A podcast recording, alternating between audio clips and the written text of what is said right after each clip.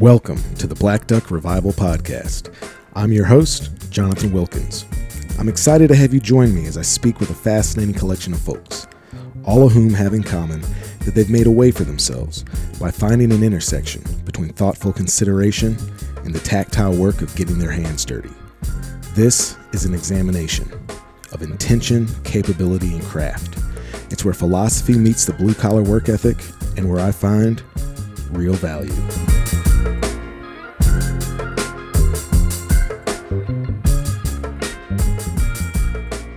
Hey, folks, welcome back to the Black Duck Revival podcast. On this episode, uh, I'm going to go ahead and say it. This is my favorite podcast to date. It's with uh, somebody that I admire uh, their work professionally very much, and I mean, they're just a red, red dude. Uh, so I'm talking about Hal Herring. Uh, many of you might know about Hal. Uh, you might listen to the podcast that he hosts, the Backcountry Hunters and Anglers podcast and blast.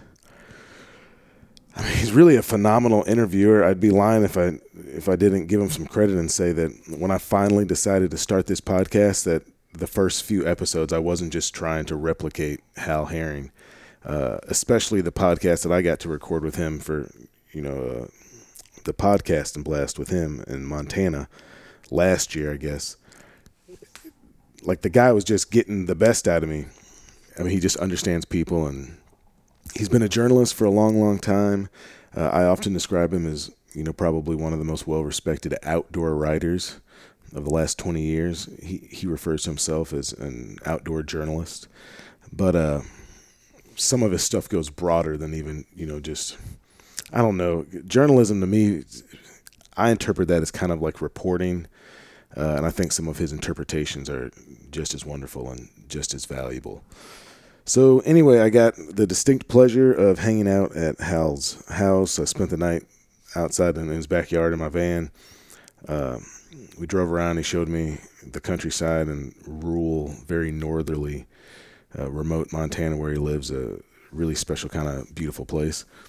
And we ate black eyed peas and elk steaks and drank cold beers and talked for hours and hours, and then the next morning, uh, got to hang out inside of his uh, house there in his living room and uh, with his wife, and just like surrounded by stacks of books and old buffalo skulls, and drank coffee and talked and talked, and then went to his office and recorded this podcast. So uh, yeah, this one's really special to me. I enjoy it so much, and I think you will too. So without further ado, here is my conversation with Hal Herring.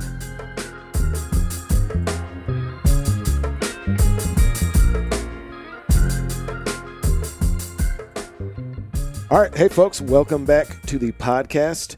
Today I am on the Rocky Mountain front, nameless Montana. Uh, I'm here for the BHA rendezvous, which I'll be headed down uh, towards Missoula, you know, probably after this conversation. But uh, I've had the privilege of yesterday. I got over to uh, the house of one Hal Herring, and uh, we had like a super rad meal, some elk steaks and black eyed peas, and drove around and just showed me this country uh, yeah, just been talking and, and having a rad time. And uh, now we're sitting in Hal's office, which is, I told Hal his house is exactly what I would want Hal's Herring's house to look like. And this office is too. It's a, uh, you know, like no country for old men vibes, man. There's like this paneling in here. Uh, but yeah, thank you so much, man. Uh, d- distinct privilege to be here with you, Hal. Glad to have you, man. I'm paying you back too for that long podcast we did in Missoula last year, I guess.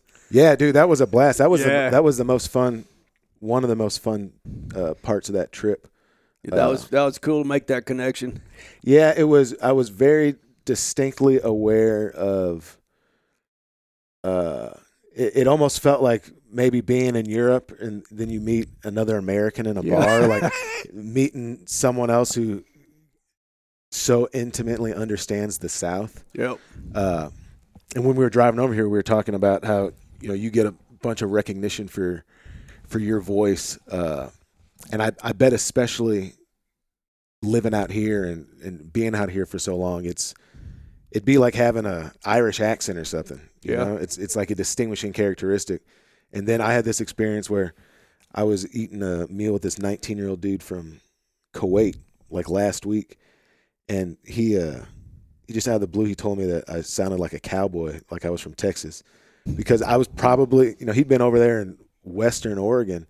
I was probably the countryest thing he'd Yeah, you know right. I, I just talk like me mom right right right Right. Uh, well, you were pointing out to me too that the real accent, like when you hit North Idaho to, and especially on this side of the mountains on the east side, is it's more Canadian. You know, yeah I mean it, it is a super distinctive accent.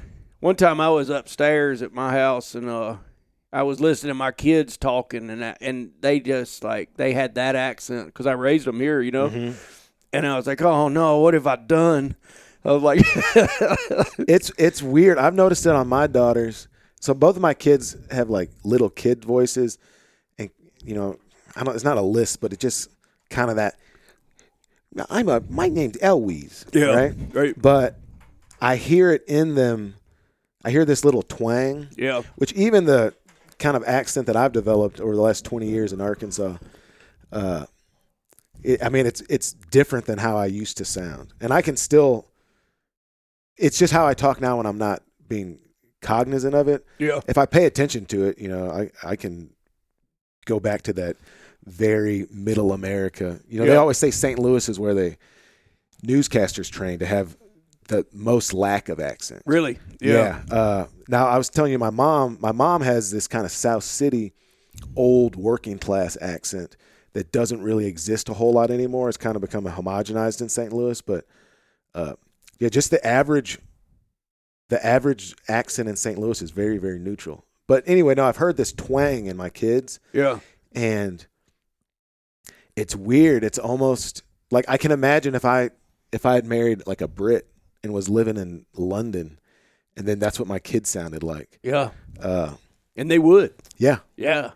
it's I, I kind of like it though too. I like I, it shows you. It's so illustrative of the nurture part of Yep. being a person. Yeah, for sure. And and uh I don't know about fitting in so much like uh it that's part of it in high school for sure. Is is not so much accent as um as idioms, you know, that you use, but um my father's accent was from Chambers County, Alabama, and it was it was pretty fairly unadulterated. You know, he was educated, but it Yeah. was like a um it was a it was a deep south accent, South Alabama. And that's way different than North Alabama for yeah, sure. yeah, and our and that's the thing. It, like obviously regionally, the the differences in regional uh, dialect and accents. Like Northwest Arkansas, my accent is really some weird conglomeration of the amount of time I've spent in the Delta, which is a very different accent than like up in Northwest Arkansas. Yep. Right, uh, which is very different than deep, deep, deep South or that like aristocratic East Coast South. Uh, but it's it's it's one of the like particular things about traveling around the country that I like so much because it's Yeah. it's it's like sampling local cuisine, Yep. right? Yep. Uh, And it gets homogenized now, you know. mm, Um, I was just, I was, I've been reading this about H.L. Mencken. He was a journalist like in the 1920s, 1900s. okay, And um, he wrote a whole book on how English is spoken in America. And I'm looking for it at the library. I'm not sure I need to order it and buy it. But Yeah. uh, it, it, that was a, and that was at a time where, um, I don't know, you know, who knows? I mean, I, I'm just interested in that. always have been. Well, you know what I'm always struck by, and no one ever brings it up, and you never see it in film portrayals, but like all those, you know, founders of the country, like a lot of them would have had like British kind of accents, right? Yeah. Have you ever seen that movie, The Witch? No, I haven't. Okay, so that uh that it's a really weird movie. I can't remember what the guys made. Now I loved it, but it was about these colonists, these Puritans. They get kicked out of the community Okay. and they have to live on the edge of these woods. They filmed it in Canada or somewhere. Uh, and and there's actually the devil, like all that, that stuff in that that the Puritans were warning them Yeah. about. It's it's it's happening to them, right? Uh, the dude that made that movie, he sourced all his people from uh, his actors from London. You know, For the so, accents? yeah, he said, "Well, I mean, it's unadulterated. They've they've only been here like six months." Yeah, yeah. Yeah, Uh, and then uh, it's funny we're going on this accent road, but uh, what, what are they? Uh, it was called like the like the Atlantic, like the old Atlantic accent. You know, it's what you associate with like old newsreels. Ah, here today we're gonna be like this, Brian, Yep. and you gotta go down there and get a bag of peanuts and watch the Crackerjack game. Yeah. Uh, and that that has gone away, but that Yep. was a way that was influenced by this hyper regional holdover from British style English, and then with the prolifer- uh, proliferation of uh, like radio and TV, it started at the ed- hard edges got taken off of stuff, Yep. uh, which is so cool to go to places. Uh, you ever you ever talk to someone who talks that like Gullah Geechee patois? I've heard it. Yep. dude that's some wild stuff Yep. man like that's that's really wild Yep. uh and i'm i'm i dig that it still exists Yeah. I think one of that Anthony Bourdain shows on the on uh, like Bahia in Brazil. yeah That was one of my favorite one of his shows because um they speak Portuguese with that West African influence. yeah yeah, and yeah. it makes them these incredible folk songs. They also have these very clear Portuguese up in the Northeast, but um, it was it's it's like that. It's unadulterated accent, but in another language. mm-hmm. It's pretty cool. I, yeah, I, I was thinking, you know, that whole coast, dude. That uh, if you go up to Rhode Island to the original fishermen, yeah and then you come down to the Outer Banks of North Carolina, mm-hmm. Port, uh, um, Portsmouth Island, Hatteras Island, Ocracoke. Th- that's one of the most like strong accents left, and it's because of the isolation of that yeah cro- that coast. Um, Hatteras is, has an incredible accent from the original Hatteras people. really Yeah, that's i wonder if surely someone has done some sort of long form study on this I would Um, love to see that Edisto and all that country that where the Gullah. yeah Um, I I did a story about this football player from there, and I wished I could remember what it was. But they ra- they were raised on wild game and and what they could forage, yeah and uh, he was just like I didn't ever get to interview him. It was just a story about him, but it was like they were so interesting. I mean, Well, you know, if you, I feel like there's this kind of growing interest in Gullah Geechee stuff recently. Uh, but you know that South Carolina coast, like almost all black people can trace themselves to like right there. Yep. That was like the big entry port, right? Yep. And you know, as as you have like the black diaspora across the country, you know, if you start doing this 23andMe stuff, like people, uh, you know, people that are considered black, like they start having, you know, miscegenation, whatever. Like there's, uh, you just start looking at the DNA and it's different, right? You get over there, man, and it's, it's like straight Yep. over uh, West Africa, or and it's weird to find these cloistered pockets of stuff like that. Like my dad did the testing, and he was 99% West African, well, like blackety black, black, black. can you get to where in West Africa and stuff like that? You can get, uh, you can kind of get like what the country is now, but you know that's really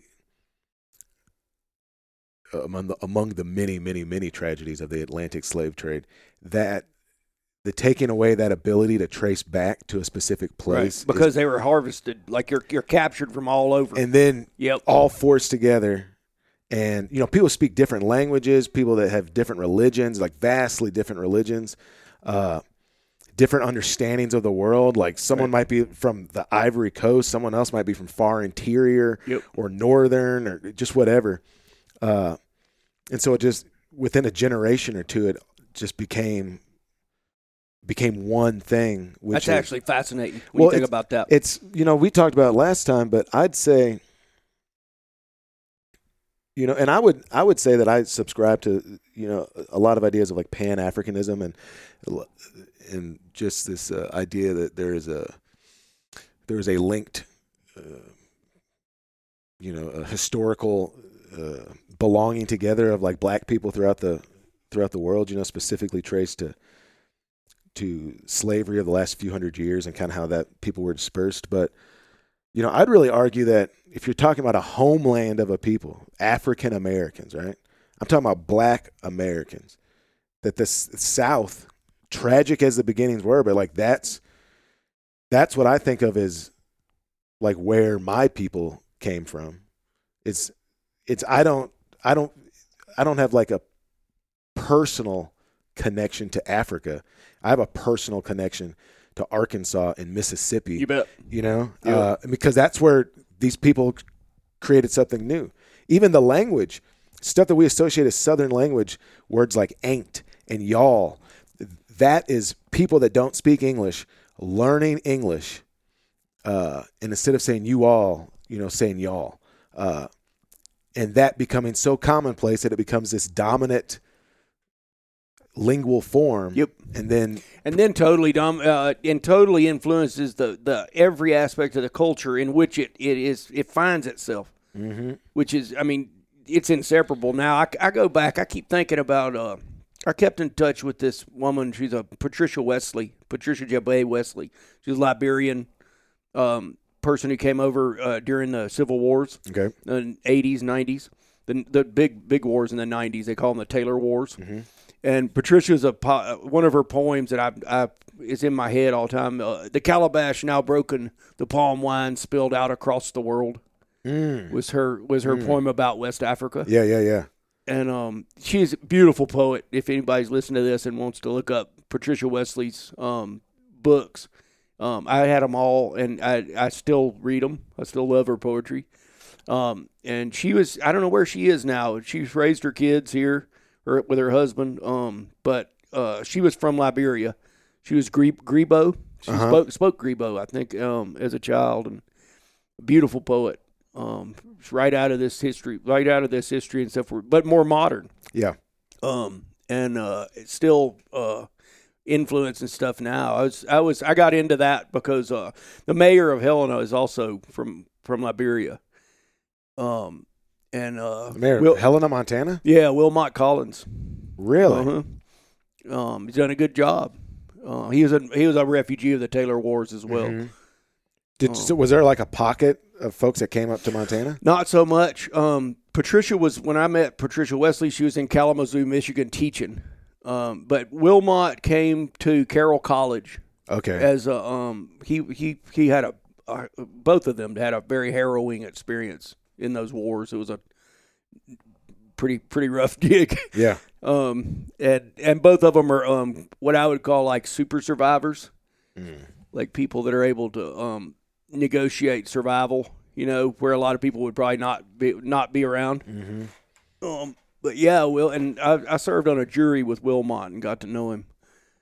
He was actually doing a um to attend, he was doing a child soldier psychology a child soldier um study at Carroll College Okay. was how he stayed around Helena and got to be the mayor. That's dude. oh, he was the foreman of our jury too. That's we were talking about it yesterday when we were pulling back up to your house from driving around. Uh, I think that fascination that we both have with, and I, I feel like I have to make this qualifier. Like I, I, I could spend days telling you about all the ways I think America is fucked up, Mhm. but the fact that that dude has that story and ends up in that place in that position is so American. well, I wish more um, of our more liberal friends Mhm. would talk with Wilmot, you know, about like how why is America so messed up? yeah. And you go like, well, I, I will tell you um, why it is not so messed up, and and we'll we'll recognize the failings, Sure. and then I'll tell you about the successes. Well, and you know what I think is uh, Patricia would tell you the same thing. They're also coming at it from a. So in America, we do this thing where like, you know, if you're darker than khaki, you're black. Right. I think a lot of people don't know that there is, there's kind of like a tremendous amount of angst between black people from Africa and African Americans. Mhm. Right. Like oh, I'm there's, sure. dude, there's. I think there's a, I think there's a perception that Africans think that they're better than black people from America, and I think there's the perception that uh, like that black Americans uh, are coddled compared to you know the realities of a post-colonial Africa. Mhm. Uh, there's a lot of there's a lot of tension uh, that I mean, hell, I've run into it. Uh, the college I went to, I was talking to someone, and there's that's happening right now, where there's a bunch of African immigrants there, and them and the black Arkansans like don't really mix that well. They Interesting. They don't get along with each other, right? I would say that was inevitable, though. Hmm, why do you think so? Um, because you would people. Well, people. er, We all do it. Give ourselves like when somebody when you hear somebody's uh, like real sick or they died, you go, well, well, I don't drink that many cokes and I don't smoke. Yeah, yeah, yeah. And so, like, people are looking for ways to establish themselves, right? Their their individual like power. And you would say, "Well, I'm from Nigeria and I fought my way to the United States through a scholarship." Well, these guys are just born here. yeah. You know, they don't they don't have the same they don't have the same uh, motivation and power as I do. Sure. You know, I could definitely see that. Yeah, there's. Yeah, you're right. It's, there's a lot of human nature stuff involved in that. Uh, and which might also blind you to um the the history that the people that you're you know considering yourself more motivated than right yeah, you also might, you know, on individual basis, you might be more motivated than people that you encounter. Yep. You know what I mean? Like all that stuff happens too. uh or less Yeah, yeah. I want to double back to when you're talking about Patricia because, you know, that's something I've really noticed is uh, and I follow this Instagram account and it's called "Poetry is not a luxury." Hmm And you know, Americans a hundred years ago were much more, a hundred fifty years ago maybe too, were much more consumed with poetry. yep Like the big American poets were like the rock stars of their day, Yep. and that's it's not a thing now. Like it operates in our it, it's just as good as it ever was and it operates in obscurity yeah, yep and you get like little flashes, little flashes. There was that uh, that uh, that young uh, black female poet that just kind of had like a little spark recently on social Yep. media, but I mean, most people wouldn't be able to tell you who the. I couldn't tell you who the poet laureate is right now. Maya Angelou I don't know. I think I think maybe a while ago, man. yeah But uh, man, I I really dig it for the succinctness that it can uh, yeah that it can bring, and because we've talked about it too. Like I really respond to lyricism in writing. yeah Uh, Well, when you think about it, the poets of our age are like you were talking about Wilco the Yeah. other day, and um, I was thinking about the Turnpike Troubadours. Mm. You know, good Lord, Lori.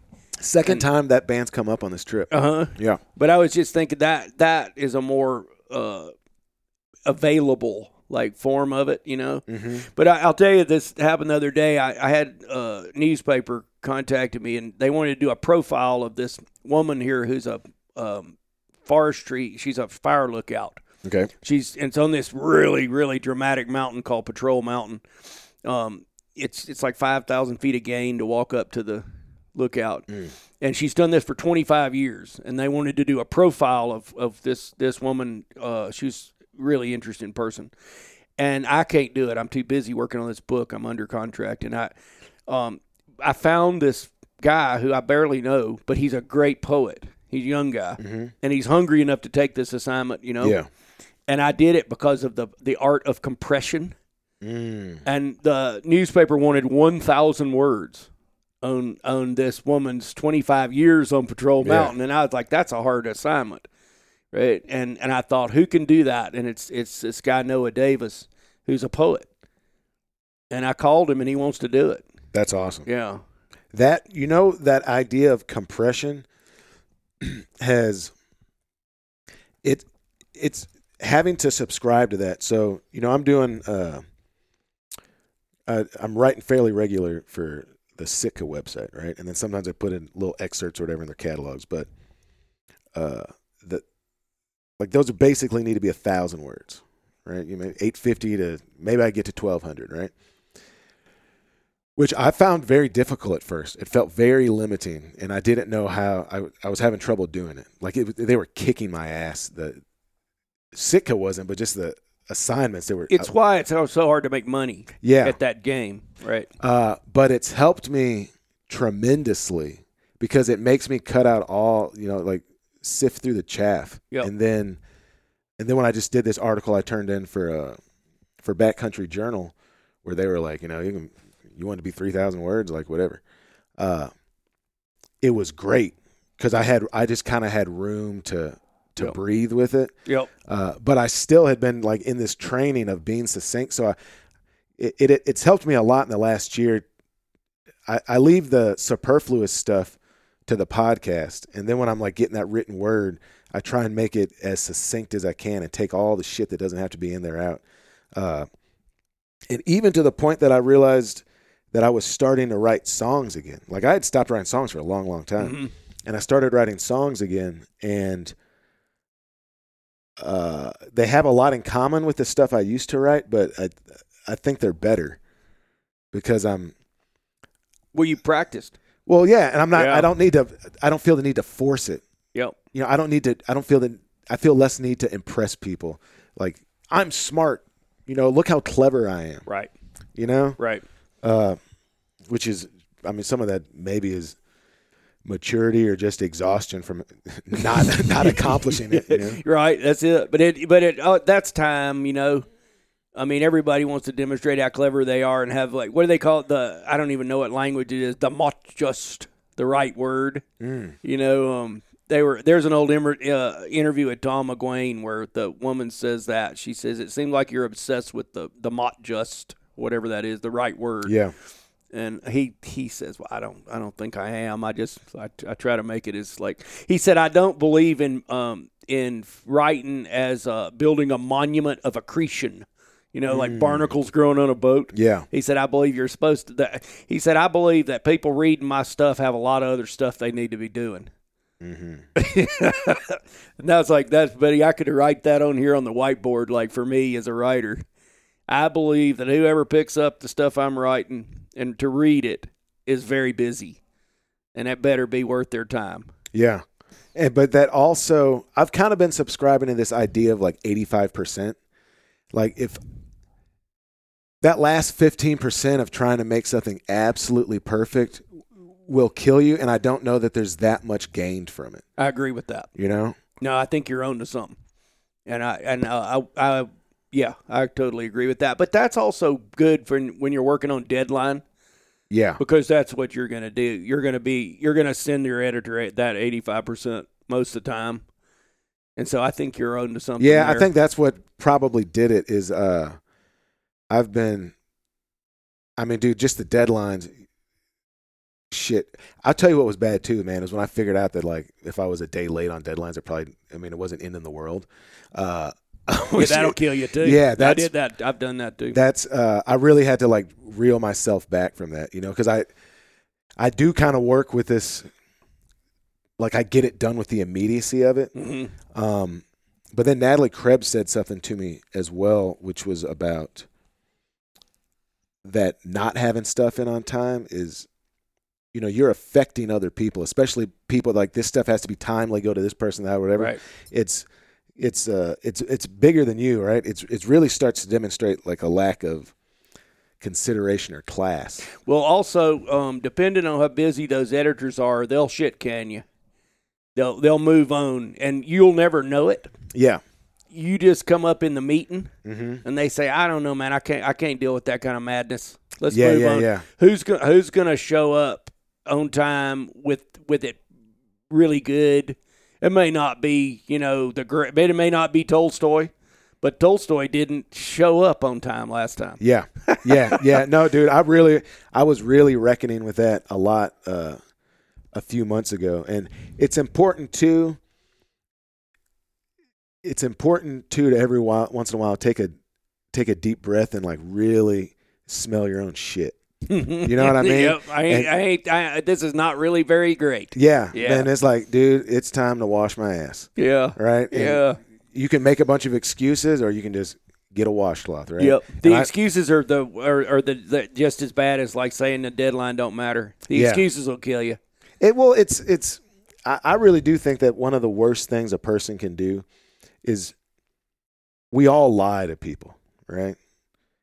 But when you start believing and embodying your own lies, that's real, real dangerous, man. Yep. When you're creating false narratives that you subscribe to, you're in dangerous ground. Yep. Uh, which is like what you were talking about when you were the Roto Rooter guy, and you were fine with it while you were wearing a shirt that had somebody else's name on it. Yep. When they gave you one with your name on it, you had to go, man. Yep. I did. I just didn't want to be that. Yeah. And and I like I told you, I I actually liked the job. it just was. I didn't. I mean, I I wanted to be a writer, and I didn't want to do roto rooter anymore. You know, and I I still had to. When I was, I just thought about this. So about not in that long, either before or right after that job, I was working for this guy who was a chainsaw artist Okay. and um, I was going and cutting these huge cottonwood logs and loading them on this big boom truck that he had bought. All of this stuff was like shoestring to max, like like we were running chainsaws with with with the uh, teeth broken off and stuff Yeah. because nobody wanted to buy another chain. And um, I won't say this guy's name, but he he made this very famous statue uh, sculpture of a of a mama bear and two baby bears out of this huge cottonwood log. We had um, scaffolding all around it and stuff. And he would climb up there every day. He wasn't a young guy, and he was kind of his last chance of making any money. You know, he found this thing, and um, I was making these things called the Take Me Home Bears. It was this thing you did cut out of these cottonwood logs with the chainsaw, eh, like a paint by numbers Okay. and it come out and it's like this funny little bear face or something like that that he could sell, right? And uh I was doing that. I can't remember how this came up, but he said to me one time, he said, "You know, I'm a lot older than you." Well, he was like twice as old as me, and he said, "I got to tell you, you make a lot of excuses when you don't when stuff ain't done right." Mm. And I and I was like, it really hurt me, right? 'Cause that's kind of a self knowledge that I didn't Yeah. want Yeah. and uh, he said, you know, I was in the Marines and stuff, and he goes and he said they take you to they tell you to take this pill box, you know, and you go and you try to take the the machine gun, right? And he goes, you don't get to go like, I don't know, man, it was raining, my gun wasn't working, and all this stuff, Yeah. you know. He said he said you should look at that, and I did, and I I I, mean I'm telling you the story today. This is like 20, 30 years later, maybe, Mm-hmm. and I've never forgotten it and I've often thought, I often say to myself, "Is that let's let's stop doing that?"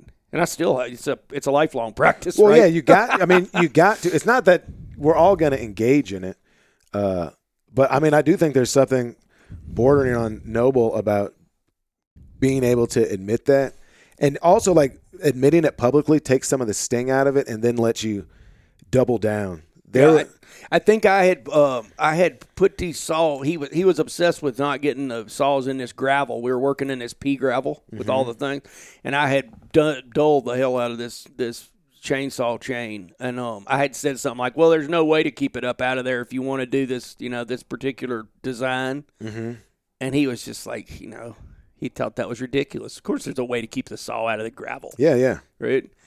Do And, it, uh, do it different, or work it- harder, yeah. or just take just take the responsibility for it. Yep. But Uh, yeah, but I've never forgotten that. That's a um. And then when I was driving a boom truck, and he had mentioned to me, he said my telephone line going in my trailer over here is lower than that top of that boom truck. And he said, so you got to cut through. And I was at the end of the day one day, tired as hell, you know. Mm-hmm. And I remember I drove that thing I had parked, and I got there, I called him up. the phone wouldn't work right. I was like, oh, where is Don? You know, and and I'd taken that phone line out, Mm. right, with that with the big Yeah, yeah, yeah. cr- with the with the lifter, the boom. Dude, uh, that buddy of mine I was telling you about yesterday, Jay Byer, a photographer based in Utah. We were hunting and uh, we were we were driving around and uh, it was like I, like I was just getting my ass kicked up in the mountains, right? Like I was just out of shape, kind of fat or whatever, and get my ass kicked. And I was talking to Jay, and what I was doing was making a bunch of excuses, right? I was I was telling him like, oh, you know, like all these it's just been the year's been so hard. Just we're lamenting all this shit, right? And uh Jay is like a super kind, empathetic person, but he was just like, dude, I'll tell you the same thing I tell my kid. You're the only person that can change it. Nice, You know? And Yeah. it was exactly the right thing I needed to hear. And I've thought about it so many times since then. And it's uh I mean, yeah, I could I could whine about whatever disadvantage, and then I could also say, like, dude, sometimes I'm even stopping and looking at what I'm doing right now, and I'm like, dude, this is the gnarliest shit on earth. Maybe not for everybody, but for me, it's the gnarliest stuff on earth. Right now, I've been gone for three weeks almost, man. Sleeping in my van.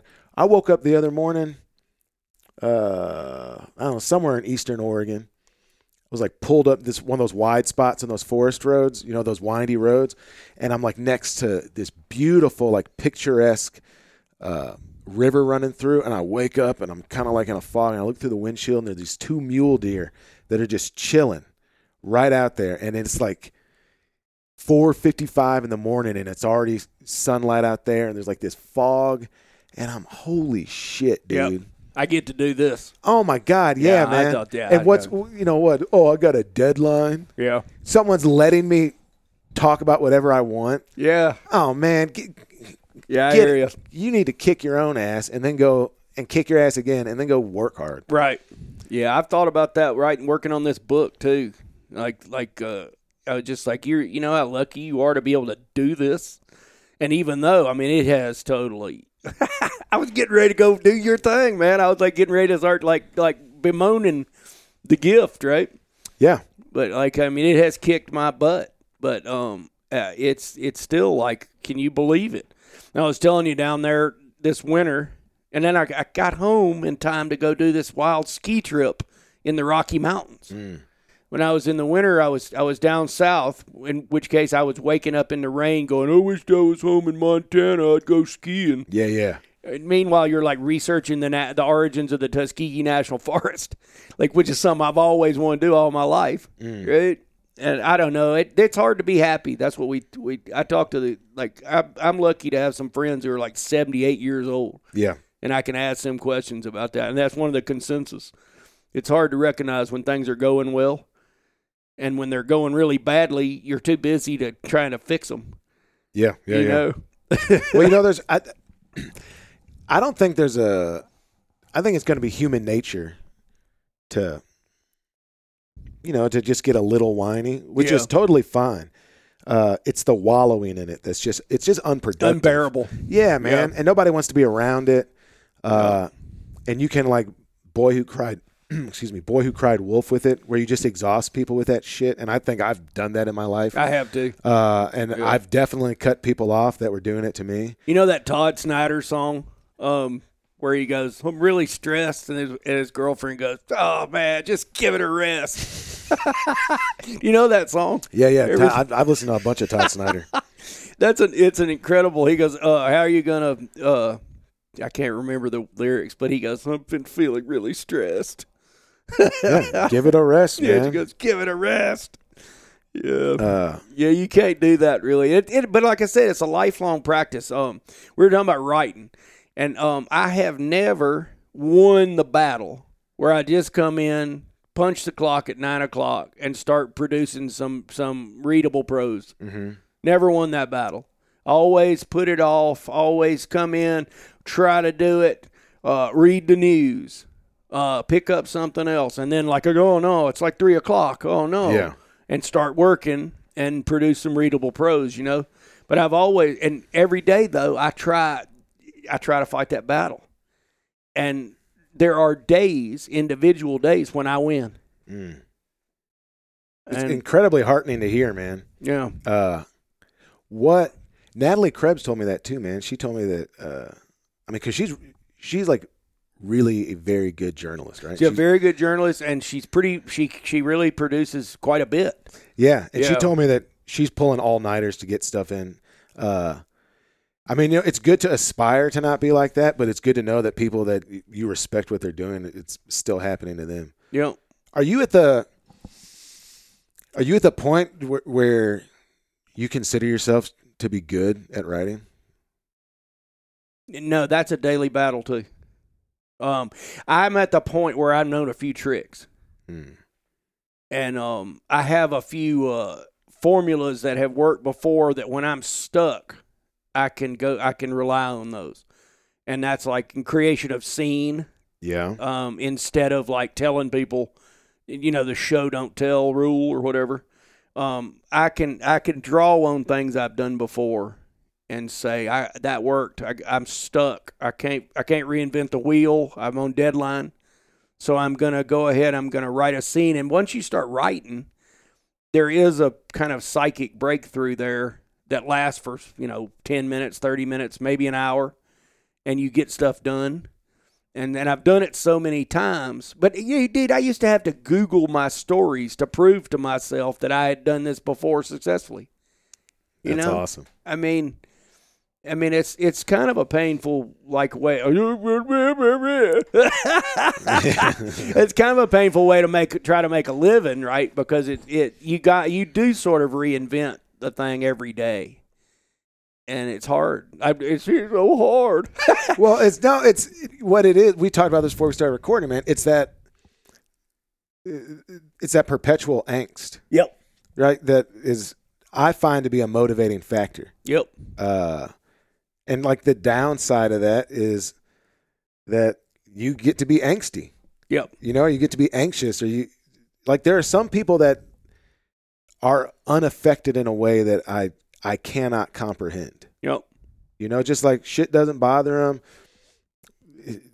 You know, they're they're not wringing their hands about stuff. Uh, Probably not waking up at four oh five with Yeah. their head showing them like horror movies of their own.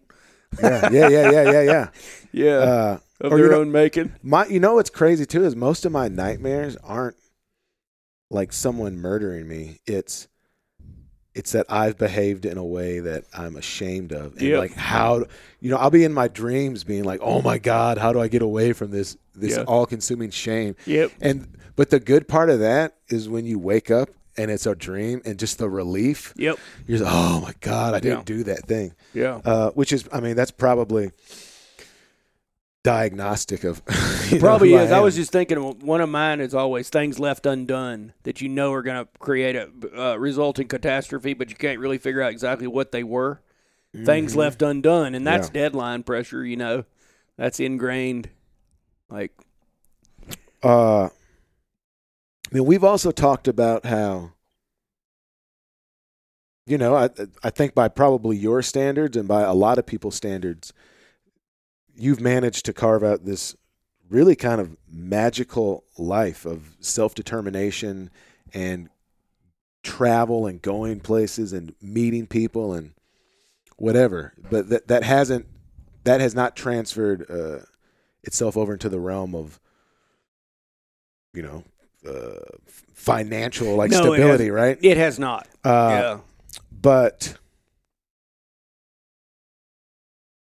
Experientially, yes. yeah, do you do you are you at a point where you ever wish it had been more comfortable financially, or do you think that the like we we all make compromises, we all negotiate for what we're doing in our lives, right? Uh, do you feel like this was this has been like a a good, well-rounded compromise? Um, that's a great question. I don't think so. Um, uh, I asked my kids that, like, did they ever feel deprived of stuff Mm-hmm. because of my choices? And my daughter said no. Um, my son said at times, and uh, he's working full time. And I notice he he's real into making some. I mean, well, he's a cowboy, so he's not like trying to make a million dollars, but he's real into having a nice truck and and making payment, you know, and, and paying stuff off and Yeah. making money. He works all the time, and uh, I think maybe that's a result of some of that. Um, but uh, no, I'm not sure, man. That's too that's too hard. Experientially for me, it was a huge deal. I'm fishing in Alaska. Um, I was free to go to Alabama when my dad was alive. My father was still kicking, you know, and work down there for him and do stuff on our farm. I was free, Yeah, but the freedom comes with a with the with the cost in my case of financial stability of any sort yeah, and there were moments of um, where you just can't, you just don't have any money. Yeah. And you were, we, and you and I were talking Yeah, about yeah, that, and like what that really feels like, and that's tough. Um, there's a kind of uh, despair there that uh, I don't know. Maybe it's good for you to experience it. I don't think so. You know, I used to. I realized that what I think I was starting to do, or maybe I wasn't starting. Out. I was just doing it. Is I was like kind of complaining to my friends that uh that just had like you know. I mean, I got a lot of friends that make six figures, right? Six figures in Arkansas is pretty good, especially Yeah, if you and your wife both make six figures, right? Right. Uh, and one, I don't think anybody really wants to hear that. And two, I mean, I don't want their life. You know, and I'm it's Right. not it's not even a condemnation of their life, but it ain't for me. Well, here's the thing. So there's a there's a trick in the question. There's a catch twenty two or whatever because um, I kind of tried to do other stuff that would make you more financially stable, Mm-hmm. and I wasn't. I, I just it's, for some reason I couldn't do that, and I always considered that a weakness. By the way. I didn't. I, I, I'm not this guy who goes. No, it's going to be the artist or nothing. I don't believe in that. Yeah. Um, I considered that a weakness, not being able to take a regular job if needed and stay on it. Um, I considered that a weakness, not a strength. Uh, but I, it was my weakness. You know, um, I was great at seasonal work, where like doing I was telling you pine cone harvest Yeah. and and working the white bark job, best job I ever had. Tree planting, running tree planting crews, doing trails, because there was an end to it yeah. and then you would spend all your money and you'd be broke again. But uh, there was an end to it, and I could go back to a self-directed life. Yeah, I'm. I'm. uh, Me and Marianne are, are trying to find that balance, and I don't actually feel like we're that far off from it.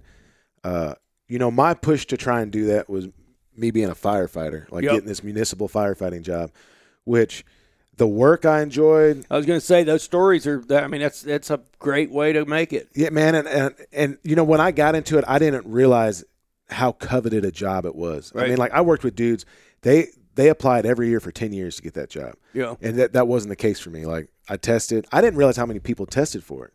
And you know, you're talking about where I was at, like 1,200 people went for the test. You go to Dallas, man, there's like 6,000 people trying to get Right. that job, and because there's a stability to it, right?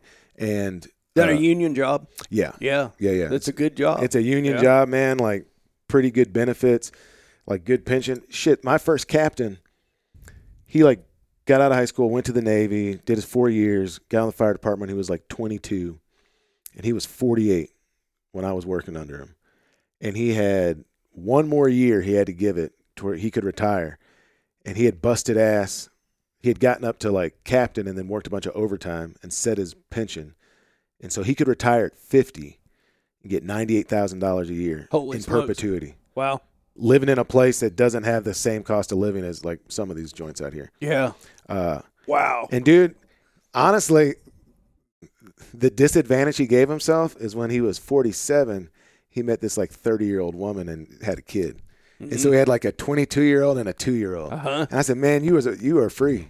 Yeah. You were chilling, dog. yeah. That's wow. and now you're now you're and I mean, dude, he was obsessed with his kid. Like he was He was glad to have it. so joyful when he was around him, man, and just like just tickled, be sitting there giggling. Mm-hmm. Uh, but no, man, that job, and I had kind of, I had resigned myself to it, and maybe one day on this podcast I'll like go into all like how I got out of it, but like I got run out the fire department basically, right? Yeah. I mean, they, I got run out of there, uh, and ultimate. I mean, is one probably the hardest shit I've ever been through, and ultimately so good for me because I was about.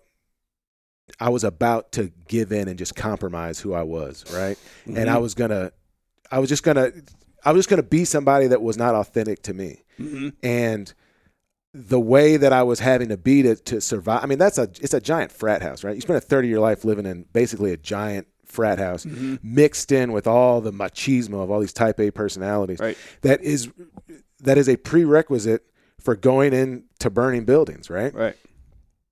But like what I was bringing home, the always being on the offensive, like brutalizing somebody verbally before they got a hold of you, Yeah. like that don't work when you come home Yep. uh, and and then seeing that turn too to where and i always thought that uh, i didn't do i mean i whatever i didn't do it near as much as some of those guys but when i got a little bit of time on when i had rookies under me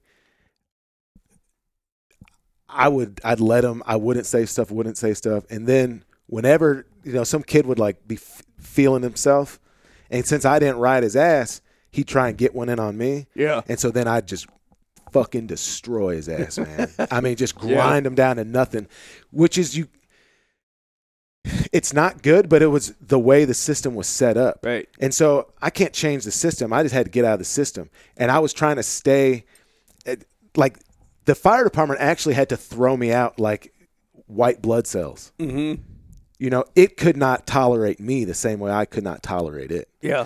Uh, and now I'm getting to do something that's way more representative of who I am and uh, Well, it's kind of like I was. We were just talking about. It's like um, I can't imagine really what job I would have had.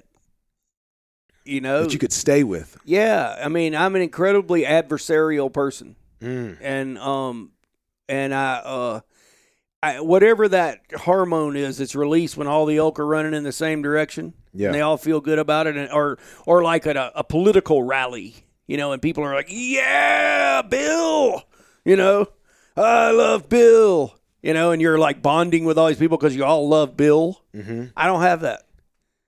Yeah, just got a contrarian streak. I have a contrarian streak, and it's not, but it's never been contrarian for contrarian's sake, Mm. and I can spot that a mile away. Yeah, yeah. Um, it's never been that. It's like, um, and I, I don't want to try to be self righteous either, but, but it's like an insistence on what is real, what is true, regardless of what I wish it was, hope it was, believe it is. What is it actually, you know? And that just makes it pretty difficult. It's like in the, the bullshit meter of somebody who's done journalism for a long time is just like pegged off the off the tin, you know. Yeah. I mean, you're just like going, dude. I, you know, I, I mean, I, I, I find like that uh, True Believers book, that um, Hoffer. Um, that was like I was reading that. It's like studying an alien species of like these people who like believe in political movements, and they, you know, I mean, I get it. Not, it's not like military. I can, I get people in the military where you go, all right, go assault that castle Yeah. that that is totally that's been my DNA. Like my dad was in World War II. All our people were in the Civil War. You Sure. know, running into the guns. Ah! I get that part, but the idea of um, like like just like believing in something that's not true because it's convenient and stuff, or or saying stuff like that. Like we were talking about being in the PR business, Mm-hmm. where you gotta like you gotta give them the the story, whether it's true or not. And I just I couldn't never do that. Well, that's well. It's because it's un. There's something in your nature that that's untenable, and you know, Yeah. like you can call it bullshitting or dressing stuff up. It's it's just lying, Yeah. right? Or I talk about like authenticity a lot, but Or It- cherry picking. yeah, Yeah. and it's you know that that idea of being adversarial. I mean, I've got it too. It's lessened. I don't feel the need to be to put my finger in people's eye the way I used to when I was Right. young. Like I used to pick fights, I think a lot. And I don't and that was based a lot in discomfort with myself I came to realize. And so as I've gotten slightly Mm-hmm. yeah, that's more a big comfortable. Yeah, I get that too. I see that. uh, Yep. so I know that one.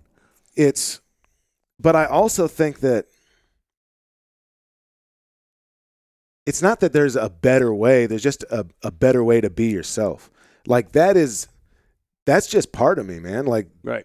and a lot of the strengths or what you know that I have come from that. Yep. It's but like everything, there's two sides of it. Yep. And so the keeping that shit in check, uh, being able to work hard is really is is a strength of mine. Yep. But I'll work to the point that I neglect shit that I shouldn't. Yep. You know, Yep. and uh, like Marianne's is is good on about that and telling me, you know, she doesn't she doesn't care how much we have if you know the person that she's linked her life to and like had children with is not there to share in the the small regular things. Right. Yep. I get that. You, it- that that's a there's no uh it's hard to find any kind of balance like that. One of the things that got me on this long project I'm on is um I was accustomed to doing stories where I disappear into it completely. And I ain't taking out no trash. I'm not if I'm try, if I'm cutting firewood for the year, it's after like like because I couldn't work that day for some reason. Mhm. But I'm pretty much unreachable during those times. And that was okay because those times ended and we were talking about like when you're at home, you're very present for your kids. Yeah. You know, those times would end. And then I would be at home and we'd go to fish the Missouri River for catfish and we'd stay out three days, you know. Um, and so that that kind of worked out. There was a kind of weird perverted balance Yeah, yeah, yeah. you know. Um, but that it's it's it's dangerous. It's hard to be self-directed and be married and have a family. Yeah. Unless you can't do anything else, right? Yeah, yeah, yeah. Which is, you know, I always thought uh, there's this guy who's a really, really awesome songwriter. This Arkansas dude, his name's Adam Faucett, and I mean to the point that it's worth people listening to this guy. Like, Okay. fucking amazing, gorgeous voice, and also this weird juxtaposition with what he looks like and what you'd think he sounds like, and then this voice that is, I mean, getting up in there to like angelic being a, a descriptor, right? But I remember he told me this one time. He was he was like, "This is all I can do. The only thing I can do is write songs and sing." Mhm. And I uh, I like that, and also it's it bums me out because I like the idea of being able to. I know that I can do other stuff. It's not even a matter of I can't do stuff. It's that I don't want to, and I I would be diminishing parts of myself, and I think a lot of the best parts of myself, whatever it is I do have to contribute to, you know, this Yeah, that's a shit show. You know, that's a real thing. What do you you know? Give me what you got. yeah, And maybe that, I mean, you know, if that ain't selling insurance and making that early six figures, then that's what you can't sell the insurance. yeah, And uh, this is a, a, there's a lot of nuance, as they like to say, to this conversation because there ain't one answer. yeah, and it's. Absolutely, it's not just like individually based; it's situationally based. situationally based. And I, I was thinking about in uh we were talking about yesterday too. It's like balance in in in that there's a yoga thing. I I hear this voiceover all the time, you know, and they go like when doing those standing on one foot poses, balance is not fixed. You know, the world changes and the concept of balance changes with it. And I was like, that's pretty profound, you know. Yeah, And that's that's that's it in a nutshell. I mean, you could use that for metaphor for for the rest of your life too.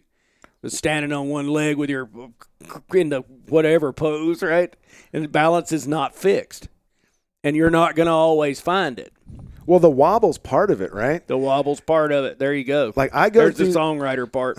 I go through these stages where, and Marianne has seen this a million times, to where, like, I'll get hardcore working out, right, and I can be really good at it, right, and like run a whole bunch and lift weights and like eat super clean, and then I wobble, I wobble to the other side to where I'm, I'm like as disgusting an American consumer of of nourishment as I can possibly be. Yeah. Right.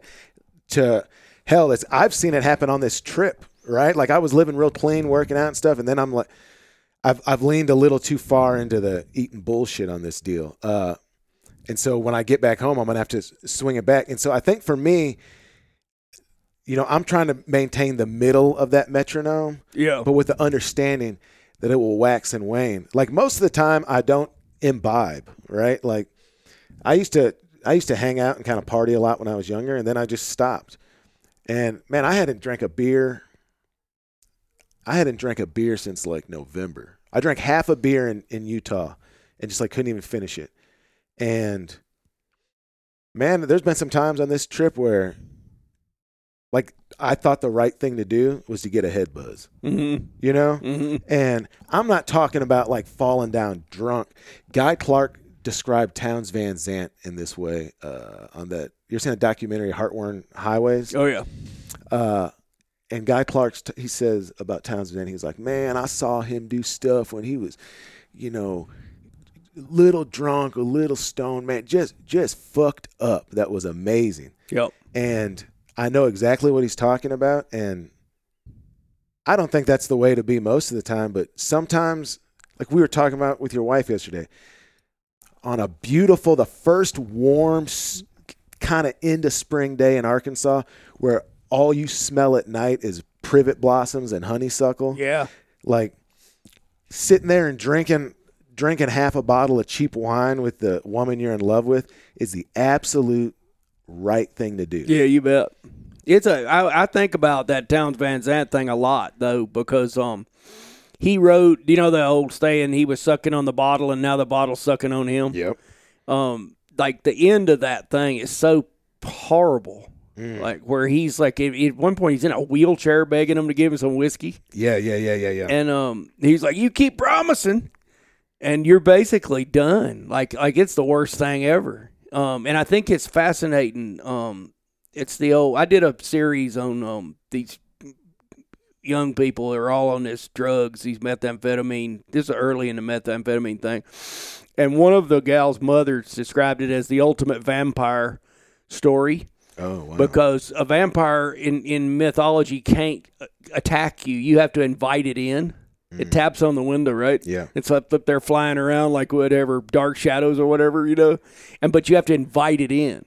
And I watched that Townes Van Zandt documentary, and um, he he wanted to be this hell bent, drunken like anarchist wild man artist, and he practiced that until he got it, and then it got him.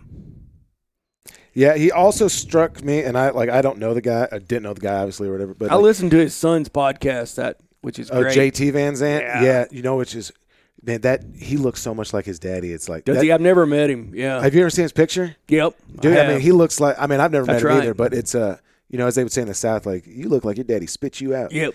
Uh, You sure do favor.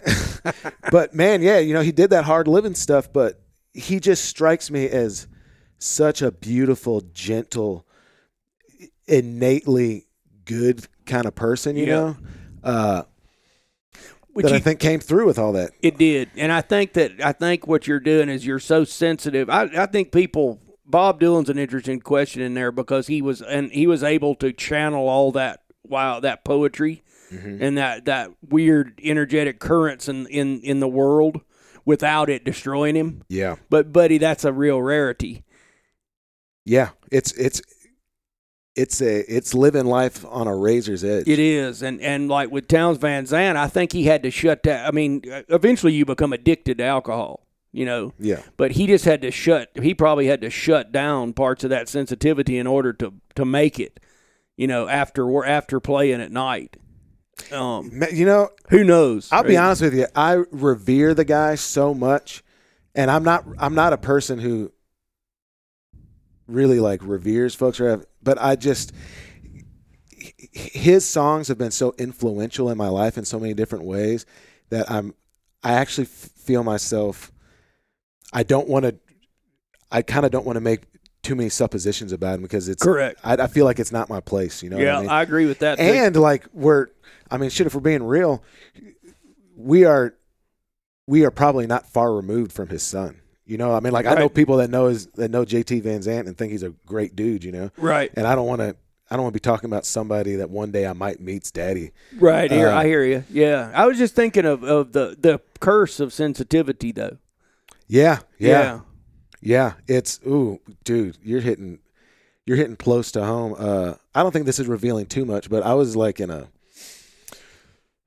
like a counseling situation and this this person was describing me as a very masculine man right Mhm. and i hear that a lot like there's this interpretation that i'm like really tough or like uh, physically tougher than the, the average Mhm. Which I, I mean, I really don't know if um, if if that's true. It's more a result of the uh, the depredation of the average American man than any toughness I necessarily have. the bars falling Yeah, yeah. But I, I was telling him too. I was like, dude, I just feel like I feel like this super squishy, uh, just really sensitive person. You know, like what what I'm doing in my private moments is no one would be like that dude is man that's a real rugged American man. mm-hmm. They'd be like this dude is a goofy nerd. Mm-hmm. Uh, yeah, man, and it's I, I I think it's actually I think it's a strength. I think it's a strength. I think it's it's dangerous like anything else. Um, uh, that you know, like uh, people who are incredibly empathic. Mm. You know, that's a difficult path in the world. Yeah, yeah, yeah, yeah. No, Marianne is like that, and it's I've seen it. She has to work hard not to be consumed by other people's shit. Right. Yeah. You know, and I kind of have to be. I have to work hard not to be consumed by my own shit. Yeah. Yeah. I was listening to this interview with Harry Crews, who's that Georgia writer. Okay. He's died in the last twenty years or so, but he he wrote a book called A Childhood, the biography of a place that's gotten. I was just reading the New Yorker. It's gotten famous again. It's so it's a great book. Okay. and um, he he had this interview where he said, "I I have tape recorded myself interviewing people, and I take on their accent by the end of the interview." Yeah. He said, "I literally have.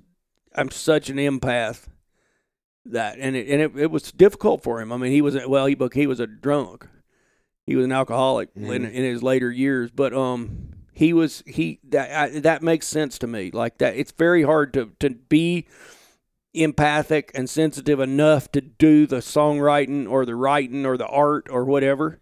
Like Townes Van Zandt did it. Yeah. I mean, I was listening to Be Good Tanyas doing uh, his version of Waiting Around to Die, Yeah. That's and it put me right back to Townes Van Zandt. Like I, I went back to starting listening to all that.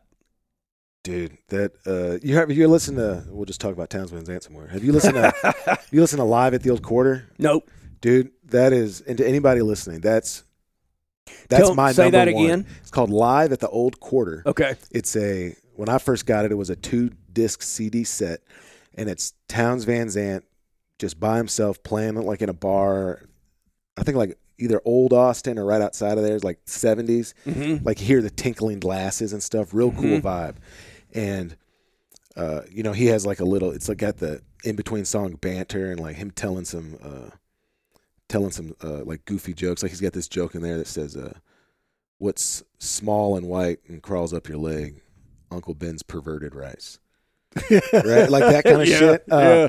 and man it is the i i think still for me man it's like the single single greatest collective just presentation of a musician Cool. I can't wait to see like that. made a Yeah. hard turn in my life. And when I found it, I was in college and I was driving my little Jeep up to school to to the library to fuck around and not write some paper I was supposed to do, man. Right.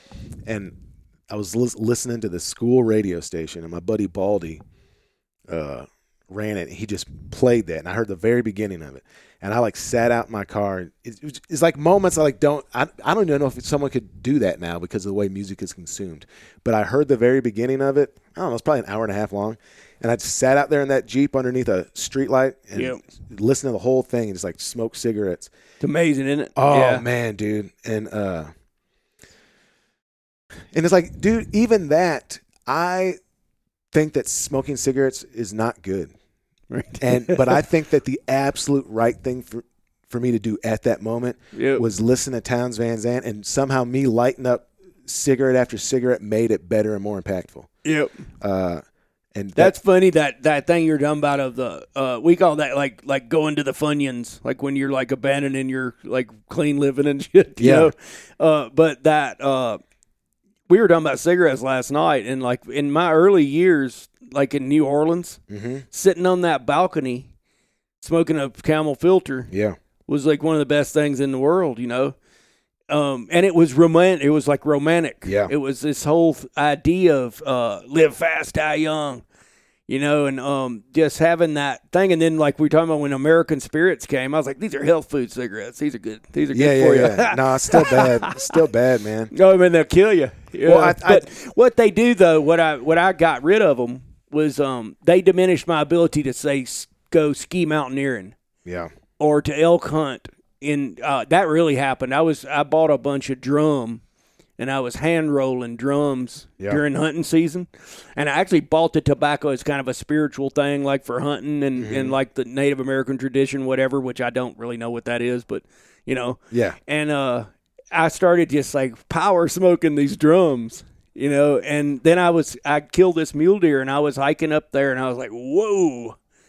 Like, like some, I've really deprived, really cut back on my airspace here. My VO2 max is going way That down. drum too. I remember because I used to roll drum in, back in college, and I remember, I remember having to switch to smoking something with a filter because I was waking myself up from coughing. Yep. Because I when I laid back, it would all settle on me. Yeah. Uh, and you hit them just as hard. Yeah. Like like uh, there there's some, and then when I was sawing, a, an incredible thing was to you're thinning timber, right? and you get paid by the acre, and you'd run a tank of gas, and and then you would stop and roll a cigarette, Mm-hmm. fuel back up, kick kick back and smoke that cigarette, and that would, in the end of the day, like that's you're that's really starting to cut your wind wind. Yeah, they they they stack up. Yeah. Uh, what I man, what I really had to do with them was I had to reach the realization that it was just something that I was never going to be able to have in balance. Like I couldn't I couldn't too. drink drink a couple beers and smoke a few cigarettes every now and then. Like if I started lighting them up, I was going to smoke. So I just can't ever smoke one again. Yeah, that's me too. The idea of control is not there. Yeah. I told you that story. I was uh, writing that chapter in my gun book about Ned Christie. He was an Oklahoma um, Cherokee outlaw. Yeah. He never got taken. He was he was just he was in like dozens and dozens of gun battles with U.S. Marshals. And him and Ezekiel Proctor would go out and they would smoke and, and the sun would come up. And they they weren't like full time outlaws by any means. They had a farm and a gunsmith shop and a sawmill. They were they wanted to be left alone Yeah. you know, and uh, anyway, they would smoke and like plan out the day. Proctor was his best friend and another incredible gunfighter. And I started like, man, that's such great. And I'd buy cigarettes and I'd just smoke one, you know, early in the morning. And then you like coming home at 10 from this office, Mm-hmm. hiking across town, got to get another one, you know, and then after supper, you're going to get another one. And then have a couple beers and have another one. And you're out of, con- it's co- totally gone. Yeah, I wouldn't be able to. I if I sat in this office and I w- allowed myself a cigarette, I would just be in here Smoking. smoking and drinking drinking black coffee. Uh, but it's uh, man, I want to reference something that you just brought up. You're talking about those outlaws because we talked last night about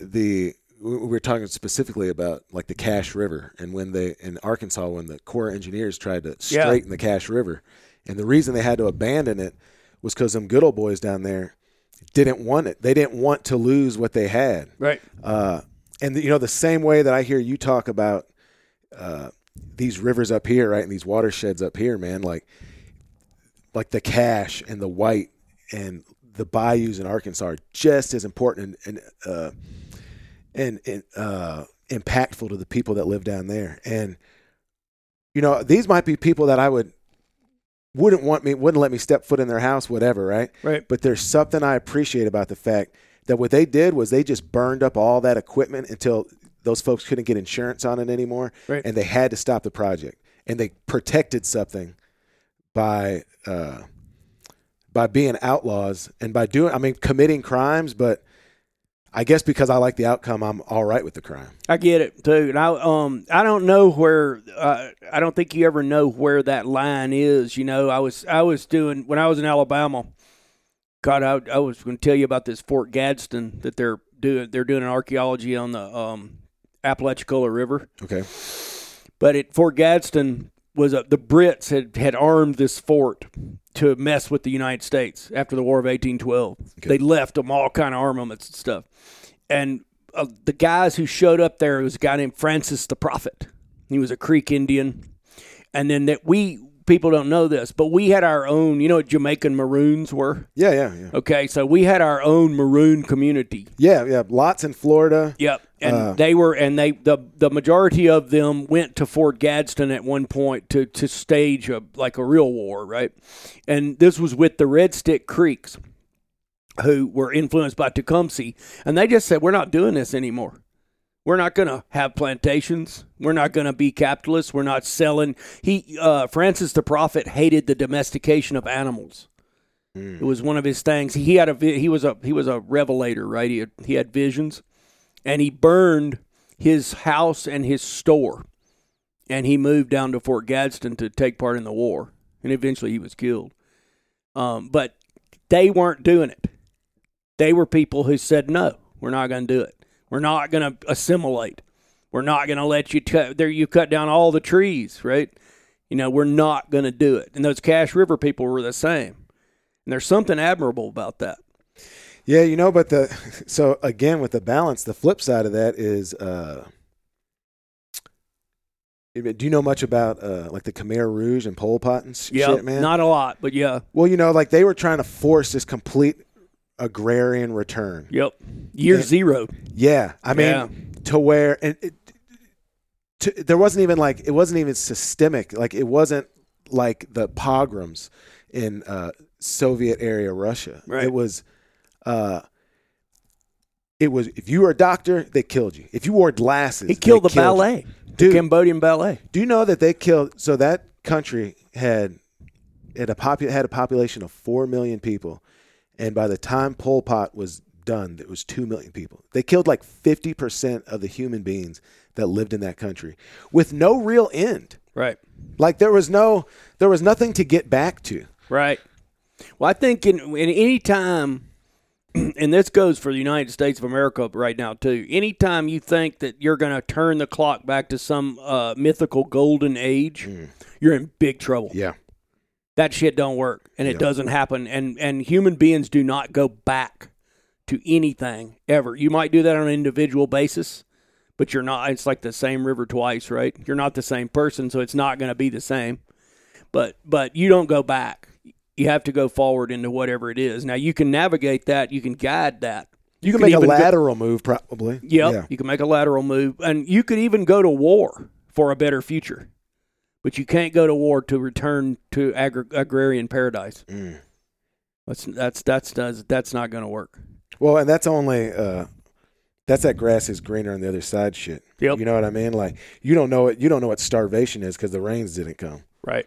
You know what I right. mean? That's right. When there's a there's a thing uh Hemingway, I think it's in um not a farewell to arms. It's a, it's the one about the uh, the the Spanish Civil War, and he's with that guy. He's a peasant. He's in the rebels. Um, they're against Franco, and the guy's telling him, he goes, "Man, when when we win, which they didn't, right? They Yeah. lost, but he said we're gonna have to kill so many of these people." He was like all excited. you know, he goes, "We're just gonna have, in order to get the future that we want, in order to get a better future, we're just gonna have to get rid of all these people." It's it's you know. And he and him and, and the Hemingway character is like you know he's kind of like he's he's doesn't like that. Yeah, because it's The dude's excited about wiping out people that he doesn't like. well, I mean, like uh, look at the French Revolution, right? And Robespierre. Yep. Two and a half years later, that shit turned around, man. He was over with, Yep. You know, Nobody was ever free enough for Robespierre. Yeah. That's my favorite quote. dude. he's a you know, you know I've been working on this. I've been working on this remodel, and what I've been doing is there's a really cool uh, there's a there's a YouTube channel. It's called like People Profiles, Okay. and it'll be I mean it might be an hour and 15 minutes long, like each episode, and it'll just be in, in it. There's a little color added to it because the guy reading it is like this cool British voice, uh, but it'll be just inter- great, interesting people from history, and so it started. I was kind of going down this weird uh, hole with like despots, right? Mhm. uh, and then that filtered off. So you know, it's it's not just like Pol Pot and Hitler and Stalin. Then it's like the subsequent people. It's Goebbels and Himmler. Yeah. and you know, like you know, then that b- pops you over to like Idi Amin and like all that shit. Uh, and it's it's really fantastic to just listen to that I bet. in long form while you're you know while I'm like tearing down walls or Yeah, that's awesome. And and one of the things, like especially like Idi Amin, is um, it this shows you the the links to which the logical extrapolation of people's um, like like will to power, Mm-hmm. like the Nietzschean will to power, um, and. I, you everybody people liked Idi Amin when he was young and he was a boxer yeah yeah and yeah yeah. um he was he was a very interesting person the colonialists loved him and they like even with his his penchant for violence they kept like promoting him and stuff Yeah, right yeah. Until he made him made him call him the conqueror of the British Empire. Remember, he, he put CBE on top of his name. he put all sorts i mean he put all sorts of stuff it's like uh uh, uh not kim jong-un is that the one who's in now I get. I think so. was it kim jong-il the one before him Yeah. but whatever man they he's got some you know he's got it in the north korean zeitgeist that he invented the burrito Gotcha. That's you know, awesome. what an insane thing to put on there like Right. i invented the burrito in 1983 Right. That's awesome, and everybody has to agree. Uh, E- yeah. Idi Amin made everybody win. You know, let him win at soccer and stuff.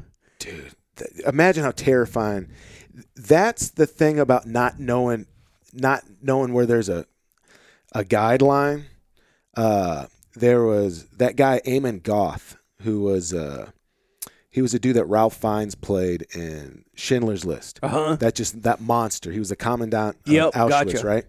And I watched an interview with, uh, in that movie they they talk about like he's got this, uh, it's like I mean slave like you know housekeeper lady, Yeah.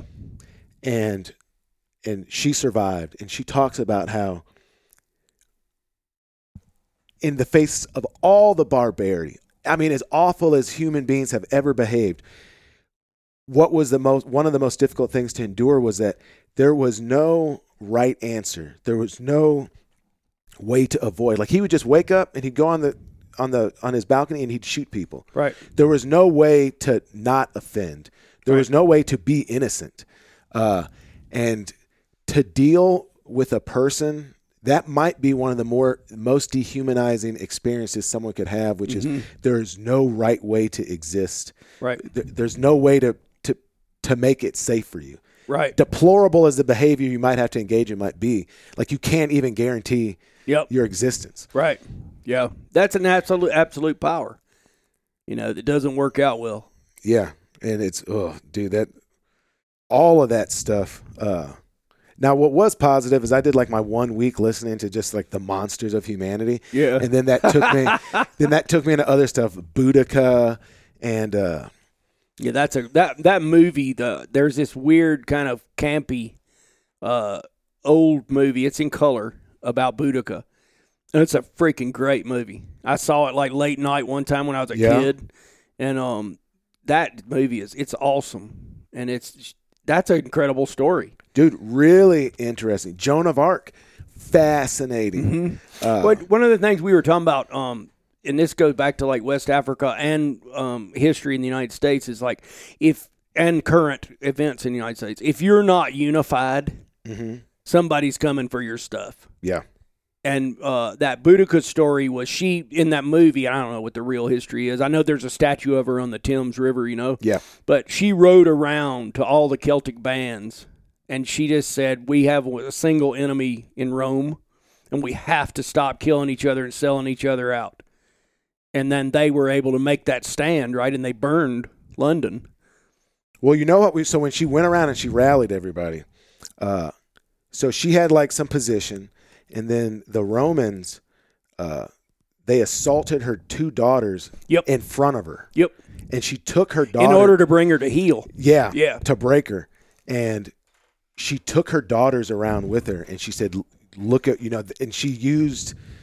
She said, "Look at what they're doing to our children, to our daughters." Right. And like, I think that was one of the ways that she kind of like uh, cemented it Yeah. uh, and I don't. She she ultimately ended up not being successful, right? Like she died. they they they made another stand after they killed everybody in London. Um, the Legion, they the people went back and they brought, and I can't remember who the general was, but he wiped her out. Yeah, But he was so impressed with their performance on the battlefield that he wrote it all down. Mm. And so we have the record because of their their uh, impressive like uh, performance on the battlefield. yeah. She's considered like a, a modern day British hero, Yep. uh, which is which is so uh, which is so interesting because then you like, you know, they're they're revering this person that fought against the colonization of the British Isles, and then they became the greatest. Greatest colonizing force ever. Yeah, every, everywhere. Yeah. Um, You would. Uh, I'm. I'm gonna work on this for this chapter about the Apalachicola National Forest. mhm. But that Fort Gadsden was interesting. Um, God, there's. I'm trying to get this this woman who's the archaeologist there on the podcast. But um, they had one of the guys, and I'm, I'm spacing his name out now. But he was a British. He was in 104 different engagements. He had one eye. He was like totally, totally debilitated by his life as a warrior. Um, and he was this ferocious abolitionist, and that was part of what drove his um, his desire to run Fort Gadsden and keep it going. Because of course that was Spanish territory then. Mhm. And um, anyway, there there's a town in the Bahamas called Nichols Nicholstown, and they're they're the descendants of the people that Nichols is this guy's name.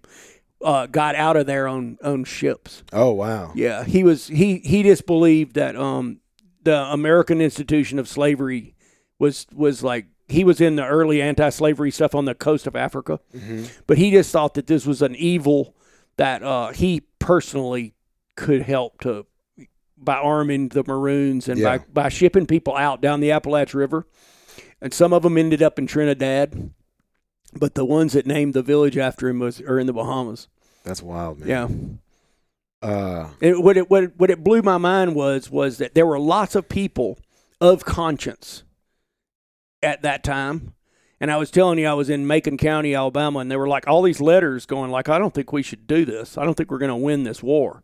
yeah. Like there were lots of people, and At least and- just self aware enough to know. Yeah, and then people like Nichols who honestly saw it for what it was, Mm. you know. Um, and so, in every time there are people who are people of good conscience that see it. I mean, I'm sure in the French Revolution there were people going like, "Whew, that Robespierre. I don't think this is going to end well." Yeah, this is this is getting gnarly, Mm-hmm. man. Uh, whenever, man, whenever Yeah, you have to start, when you have to just start destroying people yeah, to solidify your position, man, like it's it's an inherently uh, shaky structure you're building it on, right? That's right. and that will eventually fall down on top of you. right. Uh, it's it's it's why I'm so.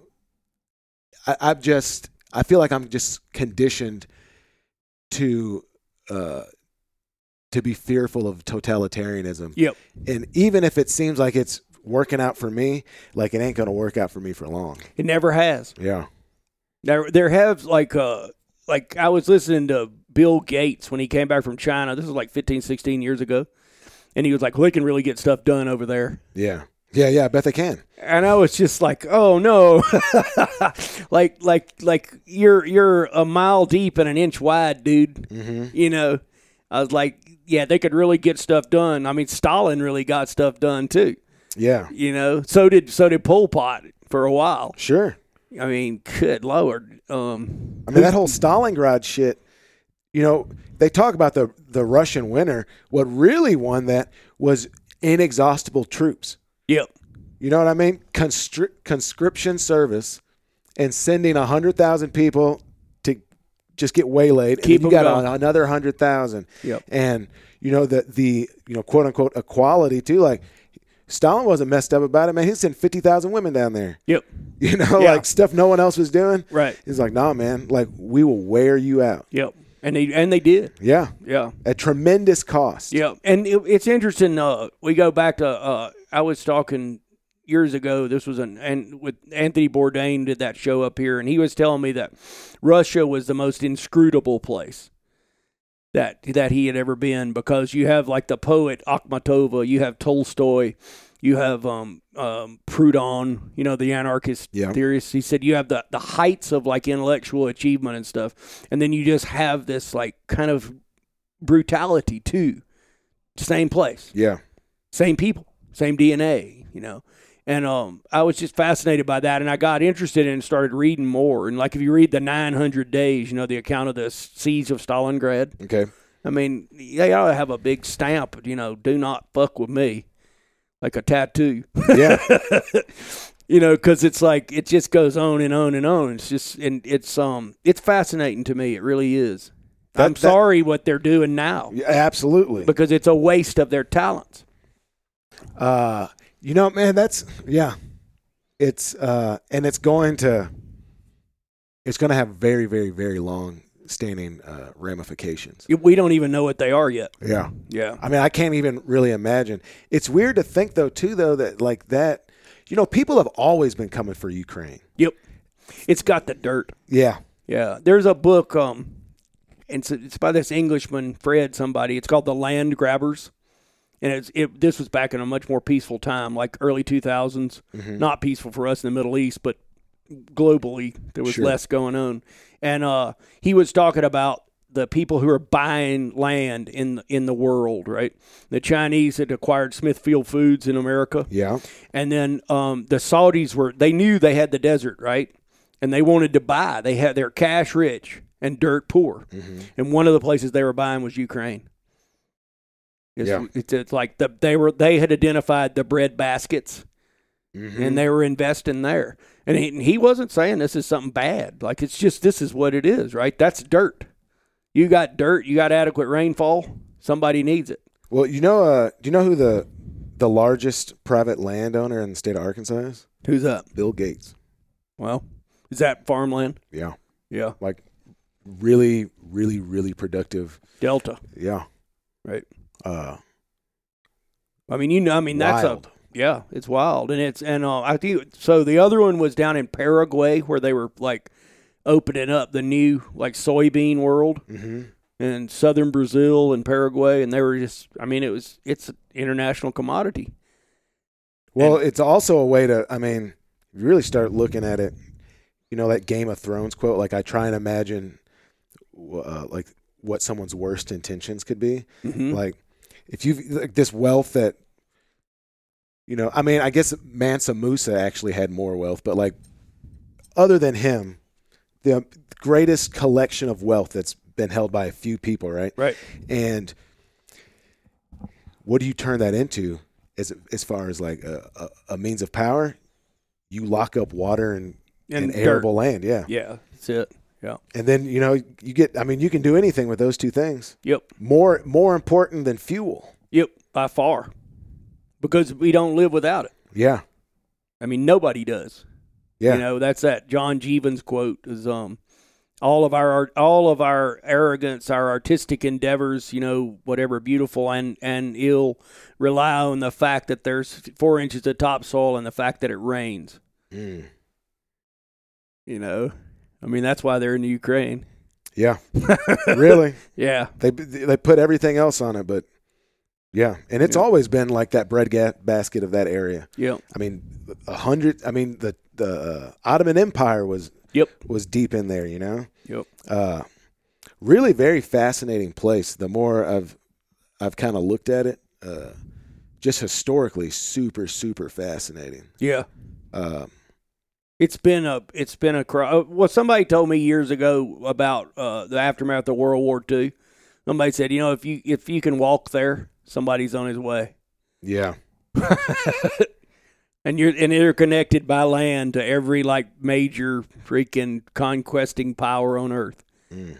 yeah. And you're right. If they can walk there, except for us yeah, yeah yeah. That's I mean, part probably part of our our ability to get uh, Americans' ability to get to the level of power was was that oceanic isolation. it's all it is it's huge it's huge We we would not have been we we wouldn't have been uh, allowed to get to the point that we were at if folks could get at us quicker. no well we'd we'd have been we'd have had a lot more to deal with Yeah. right You'd have folks on multiple multiple fronts. fronts that's right Right? like right. The, I mean, look at how quick the, the Germany took over France. yep because you can walk there I mean, quick. yep It's like a matter of days and they're like they're at the Eiffel Tower. Yep. you know, like the wildest stuff ever. and Uh, they'd done it before like during the prussian war Yeah. you know Yeah, yeah, yeah. That uh Yeah, I was you know what really happened, man, was like the Ukraine situation started and so that's how I got on all that despot stuff. But then just kind of researching the history of like where all this stuff came from, just the last hundred years of European history. yeah And uh really wild how quick uh how quick stuff can just be completely upended yep and and what what uh what really grinding somebody uh what the result is like just beating somebody down like if you look at the treaty of versailles or versailles how you would say it and the the prohibitions like what france and great britain uh how they punished germany Mhm. for world war one Mhm. I mean, that directly led to the to the Third Reich. Yep. Because they just they beat them down to where humiliation to where built the, the resentment was Yep. palpable. Yep, a humiliation of a of a of a proud people, and the and they were people who had come out of um, the Thirty Years' War, Mm-hmm. so they were pretty intensely warlike. Right, that like they they had had a lot of the chaff was winnowed away, Yeah, probably too much, almost like Sparta. Yeah, yeah, yeah. Yeah, I mean, they referenced it. The Third Reich referenced that a lot. Sparta. Uh, yeah, yeah, um, and yeah, I just think it's. I think as a practical matter, it's it's dangerous it's dangerous to uh, to just try and dominate people. Yeah. Like it it it never works out. One of my favorites is um is like I was doing this research on Audubon, John James Audubon, hmm and um one of the you know the reason he got to Florida was the Haitian Revolution, right? They oh were no, I didn't know that. yeah, his people were in Haiti, and um when Toussaint Louverture and Dessalines and them took over and got rid of all the French Mhm. slave owners, um he was he was they were ejected from he got away. He was a child, a Yeah. little child, and so he ended up living in North America. Um, but that changed everything too. They were uh, they were pushing the French were kind of they were pushing that they powder kegged Haiti with brutality, hmm and then buddy they got paid back Yeah. hard. And I remember um And, that, and that's not necessarily meaning. I do want to clarify this. That doesn't necessarily mean that the the response is righteous. Correct. Obviously, when we're talking about Germany, it was it was monstrous. It's just that it seems to be there will be a response. there will be a response. You're tapping the powder down. You know, you're hitting the powder with a hammer in the in the in the pipe. yeah, it's just it's safer to just regularly let the steam off of stuff. Yep. And know? also, uh, I mean, we human beings can't do it, but it's also nice to like you know honor your brother and do the golden rule and shit, and then nobody has to chop anybody's head off. Yeah, At least in the short term, but there's always somebody that just can't can't do it. they just Yeah. it's it's what I've wondered.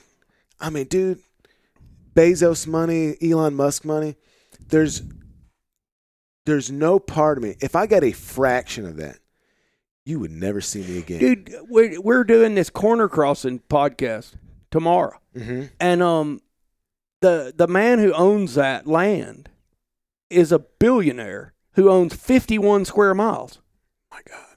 and this used to be called at this um, Leo Sheep Company. It was what they had this Safari Club thing, not well, not the Safari Club International, but they called it the Safari area. Okay.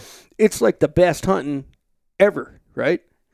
And this dude is obsessed with the fact that four guys from Missouri stepped across a corner of public land to access another section of public land within his 51 miles.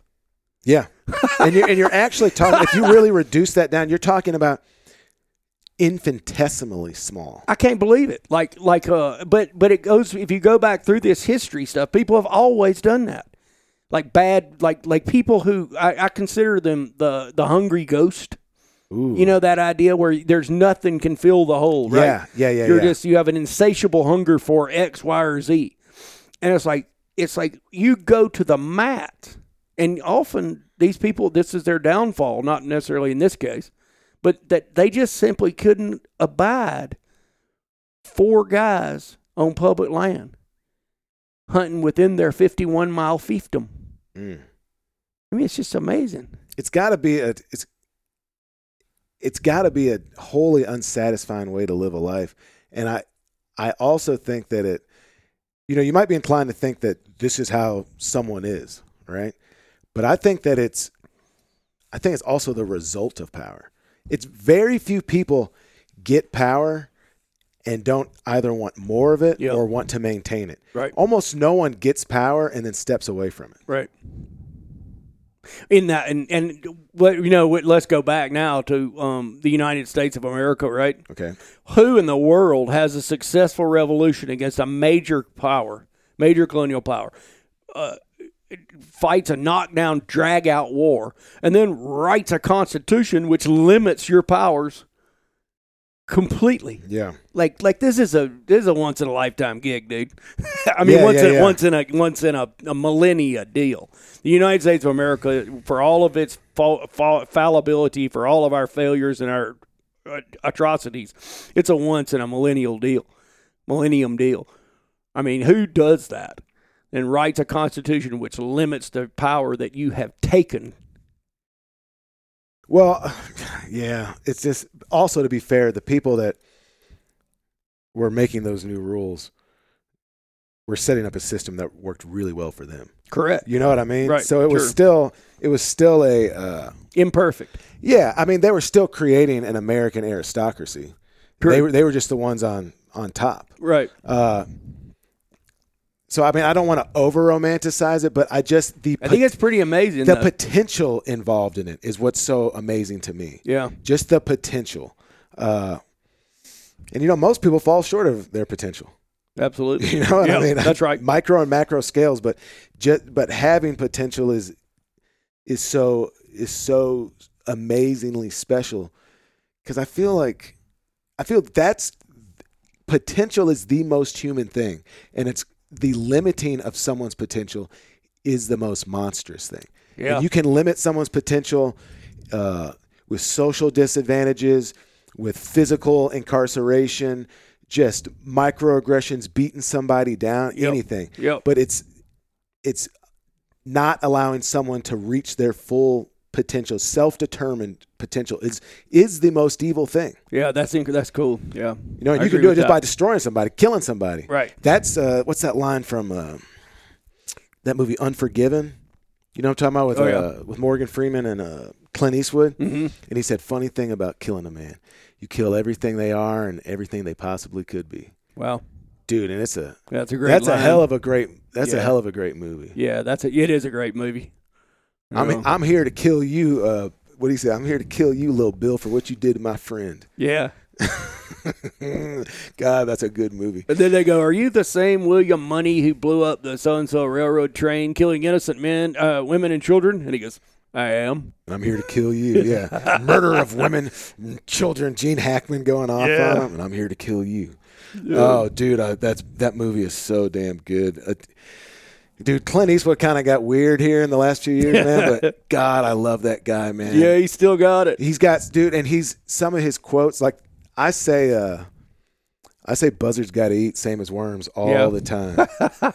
it's it's so that movie Hang 'Em High, where he like paints that town red. Yeah. and oh, dude, that movie is like a weird western Yeah. acid trip, man. Yeah, High Plains Drifter too. Dude, T- And then uh, my old man loved. Uh, my father loved uh, Two Mules for Sister Sara. Yeah, it was yeah. just a movie he loved. He he was like, "You got to see this movie. You got to see it." That was about before VCRs or anything, right? yeah, And I eventually got to see it. It's pretty good. It's it's wild. It's bizarre. You know. I there's those old westerns. I mean, I've talked about before. They're so influential to me. Re- you have you seen the Redheaded Stranger Yes. with Willie Nelson? Oh yeah. man? Oh yeah. That's dude. He wrote. Who was his that his wife in that movie was uh Morgan Fairchild. Uh huh. And dude, he like, you know, he's this preacher, and his uh, wife runs off with this Eastern guy, and he just kind of gives it up, and he like rolls up on him in a uh, in a bar and sees him, and there's just- just a moment of recognition, and it just blows him away. Yeah. And it's, I mean, look, it's I don't think that would be nice to do in real life, but as far as just an American vigilante vehicle, it's, Yeah. it's great, man. What now? The now the something is over and the killing's begun. Yeah, and That's, then the that's the first album I ever bought. dude in that soundtrack yeah man it's dude willie nelson he's a man he's a he's a special he could only come from america Yep. you know And he was wild too. Like, but he was always he's a really gentle person. yeah Um, the uh, dude, I was so I I'm about.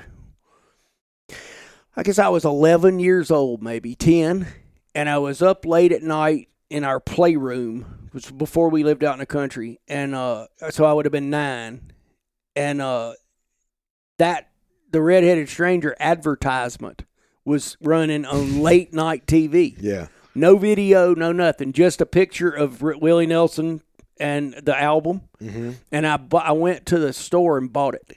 that's awesome It was a Magnavox store that sold, uh, you know, LPs. yeah yeah And I bought. That's the first album I ever bought. And the second one was um, Waylon and the Outlaws, which had Willie on it, right? yeah and Tompall Glaser.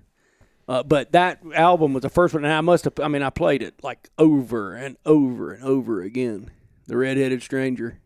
dude yeah It works on so many levels. it's a cool cover to that record Yep. too man uh, i had a buddy in college that had that record you know because it's got like hit if i remember it's like his face like kind of framed and Yep, that's it. Yeah. Uh, dude, yeah. Oh, Willie. We, I was talking to someone about Willie Nelson and that guitar of his trigger. And that so It's called Wore Out. yeah, yeah, Yeah. which I love. He's got that hole and you can trace it through the years, him wearing it down. I mean, he's not really a great guitar player, and he just he just attacks that thing. Mm-hmm. But someone called. Uh, did you ever watch any of the Harry Potter stuff? Or read those books? I have not. My my daughter certainly did, and my So- son. So someone said there's this idea that, that there's this like evil guy in those uh, those stories that Voldemort. Voldemort, yeah. Yeah. The way he makes himself invincible is he takes pieces of himself and places it within objects, and they're called his Horcruxes. And so you can't kill him without destroying all the Horcruxes. right? Gotcha. And uh, this dude was telling me, he's like, that, that guitar is Willie Nelson's Horcrux. Mm-hmm. He's like, if anything ever happens to that, he'll he's gone. He's gone. Yeah, you he- like disappear like dust. yeah, yeah, yeah. Wow. He's linked. He's linked to it. That's cool. Uh, well, shit, man. This has been a good. This has been a good long podcast. Ooh, man, we're approaching. I think I've got one podcast that's a little bit longer than this, but uh, well, I've had a good time. yeah, man. Honestly, I'm. I could keep doing it, but uh, those two pots of coffee we drank are telling me I need to stop. Yeah, I got it too. I'm uh, and I've got a. I'm doing uh, Snake River Dams interviews, and I'm I'm brushing up on Snake River Dams right now. Yeah, yeah, yeah. You got stuff to do. I need to. I need to drive to Missoula and uh, I guess rendezvous. Today's, I think. Yeah, pe- yeah. People are there now, and then yeah, it's starting really. to show up. I got a. That's what that call I had this morning. I had, hadn't. I don't know who it was, but that's where they were from. They were showing up there. Yeah, I need to go find a. Uh, I need to go find a spot a, away from the bonfire because Mhm. I gotta. I can't be listening to hooting and hollering too No, you're in the van, man. Yeah, yeah. That's that's right up against the hooting and hollering. oh, I got thought you could get away a little bit. You can. You can. Plus, there's there's a there's a world of camping around there too. If you got like like we used to go to Mardi Gras, you know, Yeah, and I had an apartment uptown, and that was the best thing. That's the best way to do Mardi Gras on the face of this earth would be to take the streetcar or walk 40 blocks Mm-hmm. to the unbelievable mayhem. And then when you got wore out, you take the streetcar or walk 40 blocks back to your apartment yeah, and be completely it is like completely cool and silent. dude. I mean, That's shit. the way to do rendezvous too. honestly, what I might need to do is uh, when I decide it's time for me to bed down, just drive 30 minutes outside of Missoula and just find. I've been digging this sleeping on the side of the road because out west they've got all these big wide spots because you'll be out in the middle of nowhere with no signal for so long. I'm sure lots of people like truckers got to pull over and whatever. Right. So you can get like a wide spot. You can be 40 feet off the road Right. Uh, and it's like pitch black out there, man. And Right. if anybody does come through, they're not worried about some guy in a van. And it, man, some of the best sleep I've gotten in a long Mm-hmm. time. Pretty cool. Yeah, man. I got my little. I switch into my sweatpants, man. I get all comfy, and then I yeah get under my blankets and uh, sleep great, man. Yeah. Then wake up with that early sun. I dig that. I dig that sun being up at five o'clock. It's daylight. Yeah. Yeah. It makes That's why I was telling you to move that thing this morning because everybody else starts moving in the summer around here. yeah They start moving five o'clock. yeah. Yeah. when I was in Idaho yesterday, I was like looking for a cup of coffee, and I stopped at this little stand, and uh, I mean, shit was going Yep. right. And I look at the lady, I'm like, "Hey, uh, are we on Pacific time or Mountain time here?" Because I just been driving, whatever. And she's, uh, "Oh, we're on Pacific time," right with that little accent. Mhm. And I'm like, I was like, "So it's 5:47," and she's like, "Yeah." And I'm just like looking around, like sun's up, just starting to be traffic. Yep.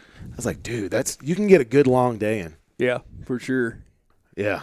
Anyway, well, man, uh, so appreciate you. If folks want to, I mean, you've got the BHA podcast, so like, if folks want to keep up with you, where do they go to? Um, BHA podcast and blast. Um, I'm still. I've got some stuff at Field and Stream. My website's halherring.com. Um, it's got my old like like 25 years of journalism on it. Um, but uh, yeah, and you know, like the movie we did on public lands with Patagonia, that's called Public Trust. Um, I I think I'm proud to be a part of that. You're kind of like the cool. driving force in that. I'm the, I'm the talking head. Yeah, yeah. yeah. Um, or the foil. but I had a blast doing it. I mean, we went everywhere from the Arctic to like southern Utah to New Mexico. Um, it was a it was a it was a great experience for me. Um, I'm I'm I have no doubt. I mean, I'm glad I threw in with that. You know. Um, and then I'm you know I'm just working, running the podcast and doing some other stuff, working on this book. Which when a, when do you anticipate the book coming out? I don't know when it's going to come out, but uh, I need to have something definitive turned in within the next ten months. Okay. Um, and I that definitive meaning uh, a a big block of stuff so that I can then write a conclusion. So we're, I mean, we're we're a year and a half, two years out. You think? Yeah. probably? Yeah. Well, something to look forward to. Uh, well, until then, I assume that Hal will be uh, wearing out a pair of boots. Remember Yeah. that we're in God's pocket. Yeah, right on. Well, I'm I'm uh, I just got back. I I got home in time to go do some long like backcountry ski, couple of long backcountry ski trips. And I'm I'm man, I I don't know about you know we've been around here like we're just there ain't nothing. It's just what I do. I fish for catfish on the Missouri. Here in another three weeks, I'll start doing that. You know, we mm-hmm. elk hunt, mule deer hunt. It just like it's a lifestyle that I have been involved in since I was about nine years old, and I've never worn out my enthusiasm for it. Well, I've yeah, it's- worn out a shitload of boots. It's endless, though, right? You It's can endless. Keep turning. Have you have you killed a turkey before, No, dude? Yeah, man. We got to get you on. You Yeah. would it would resonate with you in a in a the the communicative nature of it. Yeah. Uh, make sure I'm, I'm going to break you off some of that turkey meat before I get out of here. Okay. because it's it's also such a rad change of pace uh, from like all that like red meat, yeah, and it's there, there's no learning curve with it. yeah, You know, Right. like there, it's just super familiar, man. Like, Mhm. dude, like a little cutlet, man. I Well- made some cutlets the other day with some morels. nice. Unbelievable. Yeah. Well, people ask me that a lot because I grew up in Alabama, Yeah, yeah. but in my part of Alabama, the turkeys were gone, and now they're back, right? Mhm. But I left there when I was 25 in 88, you know, 89. And there wasn't any turkey hunting in Madison County or Jackson County. It was probably about like you left when it was about to turn, yep. and then it was 15, 20 years of just unbelievable turkey hunting, and now it's in the southeast. It's starting to Starting to turn take back. take a dip, man. Yeah. But, uh, yeah. No, Alabama's like heart of southern It was turkey southern culture, turkey man. hunting. And uh Dover, um, all that South Alabama. And then uh yeah, man, I mean I, I was I I witnessed the return of the Wis you know, the Wisconsin whitetail to Alabama too. When when I was sit- when nineteen seventy five. Oh, So- do they have to bring deer down from there? Really? Yep. And now is Alabama? I think I can't remember if I mean, Georgia. It says it one a day. Yep. Can you kill one a day? Yeah, yeah. Yep. Like all season long. There's some dude that kills a hundred deer Yep. every year. Yeah. That's wild. Yeah, and I and uh, I remember so, but one of the then we I know we I got to go too, but the, uh, one of the things that happened there was there was an old rabbit hunting beagle culture, Mm-hmm. and um, when the whitetails got reestablished, the beagles had never been deer trained, right? Yeah. And they're the best thing to chase. Like you're you're a beagle, you got rabbits. Rabbits are great, but like look at this thing, right? Sure. So the beagles would just disappear. They I I, I picked up a beagle as a little kid whose paws were completely worn off. Like From down to, down deer. to down to the blood. He had run himself. He was such a hot dog, right? He's like he, he was the real thing, and and he couldn't stop. And we picked him up and uh, rehabbed him. He had a collar on. Gave him back to the people. Yeah, I've seen them just on a day hunt. Their noses and their tips of their tail will get bloody just from like because they're going through all them briars and all that crazy stuff, Yep. man. And they're like they're unaffected by it. Like they're just they're driven so much by that desire. Fire, man. Yeah, yeah, I love it. they're cool critters and they're like little and I mean you know they're about as big as a raccoon, man. Yeah, and they got to have short legs, otherwise the rabbit will go in a straight line, right? yeah. Yeah, No, they're they're that's a holy shit. That's a whole nother thing. I'd like to do more of that too. That's fun, dude. Well, I'll tell you what, man. Uh, come down to Arkansas, dude. We can. There's opportunities to do it. You want to come catch? We go trot line for catfish, and I just, like I said, I just wrote this article for Backcountry Journal, and it's it's about this father and son that are two doors down from my place. That cool. that's what they do is they run, uh, they run these uh, these beagles, man. And dude, it's oh man, it was so cool too because like the dad on this like this dude Tony and Tony Jr. man, and the dad is this real kind of cool stoic dude, like got like a gold tooth, you know, and just e- even the way he like sits there and would stand and wait for the dogs to run a rabbit by. Like he just looked kind of G'd out, just like this Mhm. lean on him, Mhm. man. But then he just like pops up and this just super competent, Mhm. you know, Mhm. uh, and just like grew up, grew up doing it. He was also, he's one of him. He might be the th- he might be the third black dude I've ever seen that dipped. Like you know, like old black people will do snuff, Mm-hmm. Snuff for sure. but like straight up just pulled up a dip and stuck it in his mouth, man. But even the way he did that was cool. It wasn't that old sloppy, just like slobber hanging Right, out, right. man. He just, I don't even know if I ever saw him spit. He might have been so cool he just swallowed it. Who knows? Mm-hmm. But anyway, well, uh, yeah, uh, folks, thanks for listening. Until next time. Thank you so much for listening all the way through to this episode of the Black Duck Revival podcast. As always, it's produced by me, Jonathan Wilkins, and Brian Sachs. Also, per usual, if you want to follow what I'm doing or uh, book a class or a hunt or a fishing trip, anything like that, take a look at some of the collected writings of one Jonathan Wilkins. Uh, you can most easily do that by going to blackduckrevival.com or following me on social media. Uh, Instagram is where I'm most active, and that handle is just Black Duck Revival. There's going to be some cool stuff happening this fall. We're going to do a couple different kinds of classes that aren't as hunting heavy and are designed to be a, a little bit more of an entry point for folks, um, maybe a little bit more accessible uh, dollar bill wise. Because, I mean, truthfully, waterfowl hunting can get expensive. So, we're to have some other cool opportunities. So, stick around and you'll learn more about that in the coming weeks and months please tell somebody about this podcast if there's one that you really like posting it on uh, like your ig stories or just telling a friend or an acquaintance an enemy even that helps uh, that helps out tremendously and it helps just keep this uh, this content in the public zeitgeist. So hopefully more people listen to it and we can find a way to uh, at least have it break even. We got to get to break even right? All right so uh, thanks so much for listening, and we'll see you next time.